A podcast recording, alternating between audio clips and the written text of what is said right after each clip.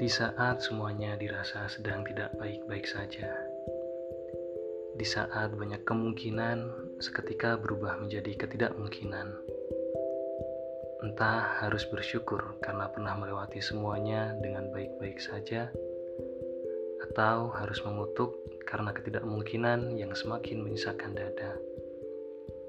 Ini adalah tentang kerinduan, tentang doa, tentang harapan, agar di masa-masa mendatang semuanya dapat kembali seperti sedia kala.